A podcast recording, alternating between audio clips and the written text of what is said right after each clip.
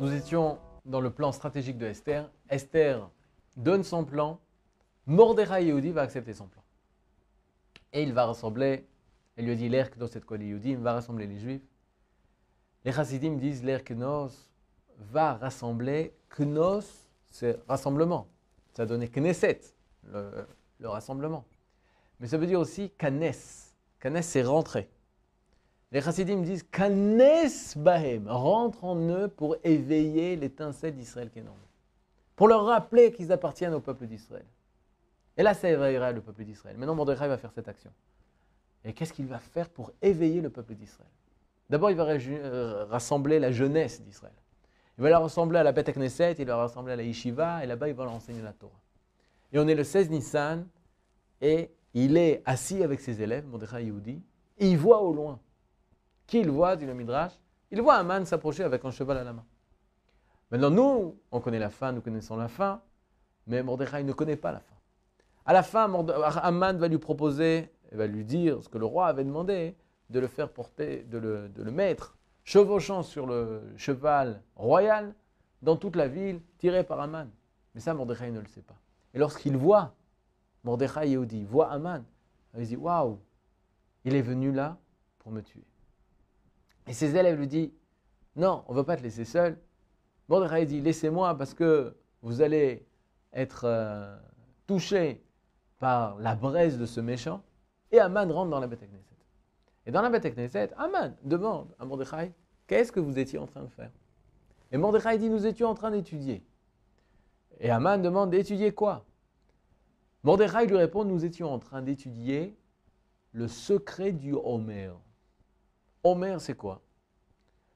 On avait l'habitude, le seize Nissan, c'est-à-dire le lendemain de Pessah, on avait l'habitude d'aller faire un sacrifice qui s'appelle le sacrifice du Homer. Aujourd'hui, ce qui nous reste du sacrifice du Homer, on ne fait plus de sacrifice, il nous reste le compte du Homer.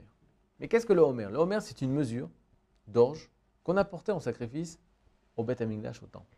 Mais quand est-ce que ça se, quand est-ce que ça se passait? Ça se passait à la sortie du premier jour de fête de Pessah. Je vous donne un exemple très simple. Mardi soir, nous sommes le quinze Nissan. Nous réunissons toute la famille, nous mangeons euh, le, la matzah, le maror, et nous mangeons à l'époque du Beth HaMikdash, nous mangeons aussi le, le, l'agneau pascal, le korban Pessah. Le lendemain matin, nous allons à la tefila, nous sommes le mercredi, nous sommes le quinze Nissan. Et le mercredi soir, nous faisons Arvid, nous prions, et nous sortons du premier jour de fête, du premier jour de Yom Tov, et nous commençons les jours de Chol HaMoed. Mais au moment où nous sortons du jour de Yom Tov, du jour de fête, nous, nous allons tous, ceux qui sont à Yerushalayim, ceux qui sont tous arrivés à Yerushalayim, nous allons dans les plaines en bas de Yerushalayim, et nous allons trouver là-bas les Kohanim, qui sont chacun avec une serpe à la main, trois Kohanim dans ce cas-là, avec un sac sur le dos, et ils s'apprêtent à couper de l'orge qui avait poussé à l'extérieur de Jérusalem. Et il commence à dire, vous êtes avec vos serpes, oui, vous êtes avec vos serpes, oui, vous êtes avec vos serpes, oui, vous avez vos sacs, oui, vous avez vos sacs, oui, et cetera, et cetera. C'est un, une cérémonie pour pouvoir couper cette orge. Cette orge, une fois qu'il sera coupé, il sera écrasé, transformé en farine d'orge, et cetera, et cetera. Et on apportera ça en offrande au Beth HaMikdash. Et pourquoi ça? On apporte cette offrande pour permettre la nouvelle récolte. C'est-à-dire le Homer, ce sacrifice de Homer, va permettre l'utilisation de la nouvelle récolte. C'est-à-dire, si on avait déjà cultivé, moissonné du blé ou de l'orge, parce qu'à cette époque de l'année, il y a plus d'orge que de blé, on n'avait pas le droit de consommer cette orge ou ce blé comment, euh, cultivé, moissonné le, avant le seize Nissan, tant que le Homer n'avait pas été apporté au temple. C'est-à-dire que lorsqu'on apporte ce sacrifice du Homer au temple, alors il est permis de commencer la nouvelle, la nouvelle récolte, de, commencer, de consommer la nouvelle récolte, de consommer la nouvelle moisson, et cetera. À l'époque des Chachamim, lorsqu'ils ont parlé de cette Mitsva qui est déjà marquée dans la Torah, il y avait les Sadducéens. Les Sadducéens se conformer uniquement par rapport au texte écrit de la Torah, mais pas par rapport à la Torah orale. Et il y avait une grande dispu- une discussion, dispute, controverse, et contre les Sadducéens, c'était une controverse très dure contre eux. Il disait que nous avions l'obligation de faire le sacrifice du Omer uniquement les Mahorat à Shabbat. Il y a marqué que vous devez faire donc le, ce, ce compte du Omer, cette offrande du Omer, les Mahorat à Shabbat, le lendemain du Shabbat. Et là, les Sadducéens disaient, mais attends, Shabbat, de quel Shabbat on parle? On parle du Shabbat, du samedi. Donc, c'est vrai que le verset fait en rapport à Pessah. Donc, si on parle du samedi, on parle du samedi, qui est le, la demi-fête, Chol HaMoed de Pessah. Donc, le Shabbat, qui est la demi-fête de Pessah, le lendemain du Shabbat, c'est-à-dire le samedi soir, faites le sacrifice du Homer. C'est comme ça que les Sadducéens comprenaient le pasouk, le verset. Or, les Perushim, les Chachamim, ils disaient, mais non, on sait que même s'il y a marqué Shabbat, c'est pas le Shabbat de samedi comme d'habitude. Et là, ici, le premier jour de Yom Tov, il est appelé Shabbat. Shabbat, c'est le premier jour de Yom Tov de Pessah. C'est le premier jour de fête de Pessah. Ce qui veut dire que les Mahorat à Shabbat, le lendemain du premier jour de Pessah, vous devez faire le Homer, c'est-à-dire, à la sortie de la fête, du premier jour de Yom Tov, on doit les sacrifier le Homer. Le Rav Kook se pose la question, il fait, mais c'est quoi cette Mahloquette? C'est quoi cette controverse entre d'un côté les Sadducéens et d'un côté nos Chachamim? Quelle est la profondeur de cette Mahloquette? Comment ça se fait que hein, se dispute? Est-ce que ça va être le samedi soir? Ou est-ce que ça va être à la sortie du premier jour de fête de Pessah? Et où est-ce qu'ils veulent en venir? Et le Rav Kook explique la chose suivante. La controverse est sur ce point. Que si la fête de Pessah tombe vendredi, et à l'époque du Beth HaMikdash, c'était possible. La fête de Pessah tombe vendredi. C'est-à-dire que jeudi soir, on a mangé la matzah et le korban de Pessah. Vendredi matin et vendredi dans la journée, c'est le premier jour de Pessah. Et la sortie de Pessah est vendredi soir. Alors, qu'est-ce qu'il faut faire? Même si c'est vendredi soir, même si c'est Shabbat, nous avons quand même l'obligation d'aller faire le sacrifice du Homer. Ah oui? Mais comment c'est possible? Que si c'est Shabbat, on va arriver à prendre une serpe, à couper de la moisson. Alors que cette moisson, c'est Shabbat. On n'a pas le droit de moissonner pendant Shabbat. C'est un des trente-neuf travaux interdits. Comment c'est possible de faire cette offrande qui est pour la bénédiction et permettre la nouvelle agriculture et la nouvelle économie d'Israël de commencer? Comment est-il possible de transgresser Shabbat pour un tel sujet? Les Chachamim disaient, oui, il faut transgresser Shabbat pour ça. Et les Sadducéens disaient, non, il ne faut pas transgresser Shabbat pour le Homer. Et alors? C'est une question de loi de Shabbat. Est-ce que le Shabbat est plus important? C'est ça la question. Qu'est-ce qui est plus important? Est-ce que le Homer ou le Shabbat? Dans la vue d'un Sadducéen, le Shabbat est beaucoup plus important que le Homer. Selon la vision de nos Chachamim, de nos sages, le Homer est plus important que le Shabbat. Mais comment c'est possible? La Mishnah dira, à cause de cette Mahloquette, à cause de cette controverse avec les Sadducéens, lorsqu'ils venaient avec leur serpe et leur sac, si c'était un Shabbat, ils criaient, est-ce que c'est Shabbat? Ils disaient oui. Est-ce que c'est Shabbat? Oui. Est-ce que c'est Shabbat? Et malgré tout, nous, nous moissonnerons, nous couperons et nous transgresserons Shabbat pour faire le sacrifice du Homer. Mais qu'est-ce qui se cache derrière le Homer? Les Rachamim nous enseignent la chose suivante. Le Homer, c'était pour montrer que l'agriculture d'Israël, c'était pour montrer que la, l'économie israélienne, c'était une chose qui est Kadosh. Kadosh. Quoi? L'économie? Oui. L'économie israélienne est Kadosh.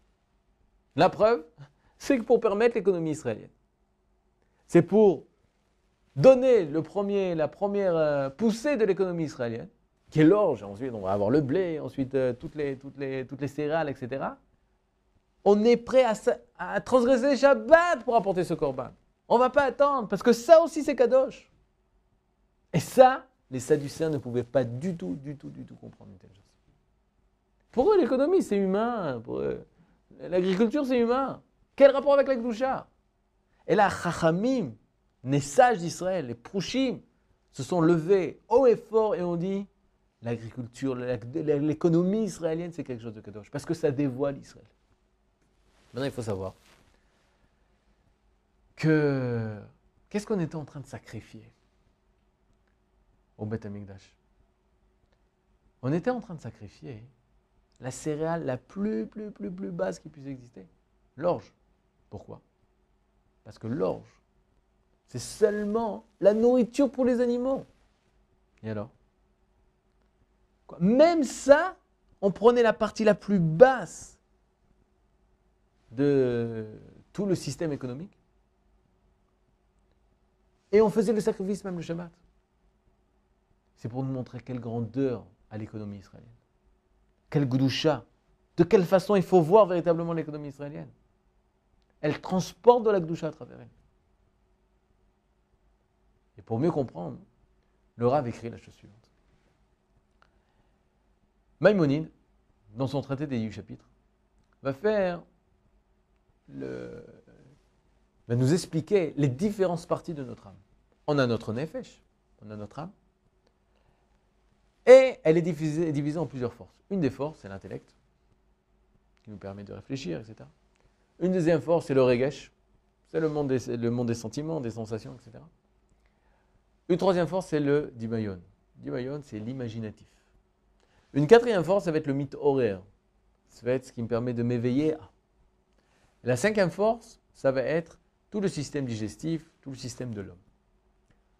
Lorsqu'on va parler d'un homme, on ne va pas parler en fonction de ses bras, de ses mains, et cetera.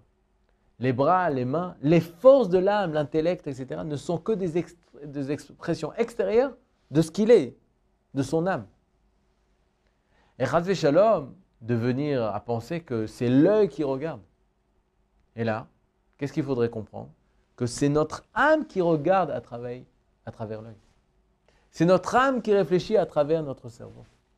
C'est notre âme qui sent à travers le, le, le monde sensoriel et sentimental de l'homme. C'est l'âme qui fait l'action. Et en quoi c'est important? Rambam dira, parce que tu viendras à, à te tromper, à pouvoir penser que lorsqu'on parle que l'animal mange, alors tu vas dire de la même façon que l'animal mange, l'homme mange. C'est exactement la même chose. Et Rambam se lèvera et dit, mais non, tu ne peux pas comparer. Manger extérieurement chez l'animal ou chez l'homme, peut-être c'est la même chose. Mais lorsque tu comprends que c'est l'âme qui fait l'action de manger, alors il est évident que l'âme animale qui mange ou l'âme d'un homme qui mange, c'est deux choses complètement différentes. Tu vas utiliser le même nom, dira un Maïmonide. Tu vas dire manger pour un animal et manger pour un homme. Mais c'est deux mondes, deux dimensions, deux groupes complètement différents, deux règnes complètement différents. Qu'est-ce qui découle de ça? C'est très simple. La façon comment ils mangent. Un va manger avec des couverts, un avec ses mains. Qu'est-ce qu'il va manger? L'homme va manger des aliments cuits. L'animal va manger des aliments crus. Combien il va manger? L'homme va manger une première salade, une première entrée, une deuxième entrée, un dessert, il va boire, et cetera, et cetera. Tandis que l'animal va manger une quantité d'aliments. Et c'est tout. Qu'est-ce qui est important autour du manger? Il va y avoir une table, il va y avoir des fleurs, il va y avoir des belles couleurs sur la table. On dit que lui, où est-ce qu'il aura trouvé à manger? Il mangera. Pourquoi? Parce que ici, c'est un animal qui mange. Et ici, c'est un homme qui mange. Et c'est deux choses complètement différentes. Et qu'est-ce qu'il y en est pour le peuple d'Israël? Lorsqu'on parle du peuple d'Israël, on sait qu'il y a une différence énorme entre le peuple d'Israël et le reste des autres peuples. Qu'est-ce que ça veut dire? Ben, c'est très simple. Lorsque tu parles du peuple d'Israël, tu peux dire... Le peuple d'Israël, lui aussi, il a une armée, comme les autres peuples. Il y a l'armée de la France et il y a l'armée d'Israël. Au peuple d'Israël, lui aussi, il a une politique. Il y a la politique française et il y a la politique israélienne. Le peuple d'Israël, lui aussi, il a une, une économie. Comme la France. Il y a l'économie française, l'économie israélienne, et cetera, et cetera, et cetera. Mais il faut savoir que lorsque tu parles d'Israël, l'économie, l'armée, la politique, et cetera, tout ce qui concerne Israël en tant que peuple, État, collectivité, cela n'a rien à voir avec les autres nations. Cela est totalement différent des autres nations. Lorsqu'on parle de, du peuple d'Israël dans sa politique ou dans son armée, tout ça s'élève à un niveau autre qui n'existe pas chez les autres nations. C'est ça la force du Omer. Le Omer vient nous dire que tu ne peux pas comparer. Une personne qui viendrait à comparer la politique israélienne, de dire oui, moi je sais comment agir dans la politique française, donc forcément je sais comment agir dans la politique israélienne. Je sais comment agir dans l'armée française, donc forcément je sais comment agir dans l'armée israélienne. Non. Israël, c'est un sujet en soi qui est totalement différent des autres sujets, qui est totalement différent des autres nations, du fait de son parcours, du fait de son histoire, du fait de son historique, de ses valeurs qui sont portées. Tu ne peux pas comparer. Mais attends, mais pour qui vous vous prenez? Non. On ne se prend pas pour une nation supérieure, loin de là. Mais on se prend pour une nation totalement différente. On ne se prend pas, on nous a pris. Kadosh Baruch Hu dira avec le quartier être un milléam, je vous ai pris comme peuple. Lorsque tu regardes Israël, il faut regarder avec des yeux qui ne sont pas d'une dimension, ou de deux dimensions, ou trois dimensions, ou même quatre dimensions, ou cinq dimensions, ou six dimensions, ça ne suffira pas. Il faut des yeux de multiples dimensions pour pouvoir pénétrer le grand secret d'Israël. Et lorsque tu vas analyser Israël avec des données statistiques rationnelles, ça ne va pas rentrer dans les chiffres. Que ce soit dans l'économie, que ce soit dans les guerres. Toute personne qui va affronter la réalité israélienne va être bloquée. Va être bloquée à cet écran qui dépasse le rationnel. Comment Israël peut gagner des guerres? Comment Israël peut avancer en science? Comment Israël tient en politique? Tout ça, c'est des questions. Et une personne qui va rentrer, à la fin, il va dire « Attends, je ne comprends pas comment ça marche, mais ça marche. Je ne comprends pas comment ça tient, mais ça tient. Qu'est-ce qui fait tenir Israël? Je ne sais pas. » Ça, c'est une personne qui arrive à percer le secret, qu'il ne sait pas. Mais il faut dépasser ce cap pour percevoir le secret de la vitalité d'Israël, de la source énergétique d'Israël. Et ça, on ne peut le comprendre que si une personne est versée dans les textes d'une Torah qui pourra s'ouvrir uniquement aux personnes aptes à découvrir le secret. Toute la Torah ne parle que de ça. Toute la Torah ne parle que d'Israël.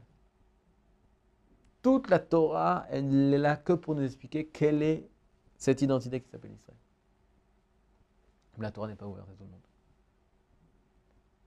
De façon extérieure, beaucoup de personnes peuvent dire « j'étudie, je comprends, je sais, j'ai appris que, et cetera, et cetera » Mais seules les personnes aptes pourront pénétrer au-delà de l'écran rationnel et entre, entrer en contact avec la lumière cachée de cette Torah et d'être capable de dire véritablement de quoi on parle.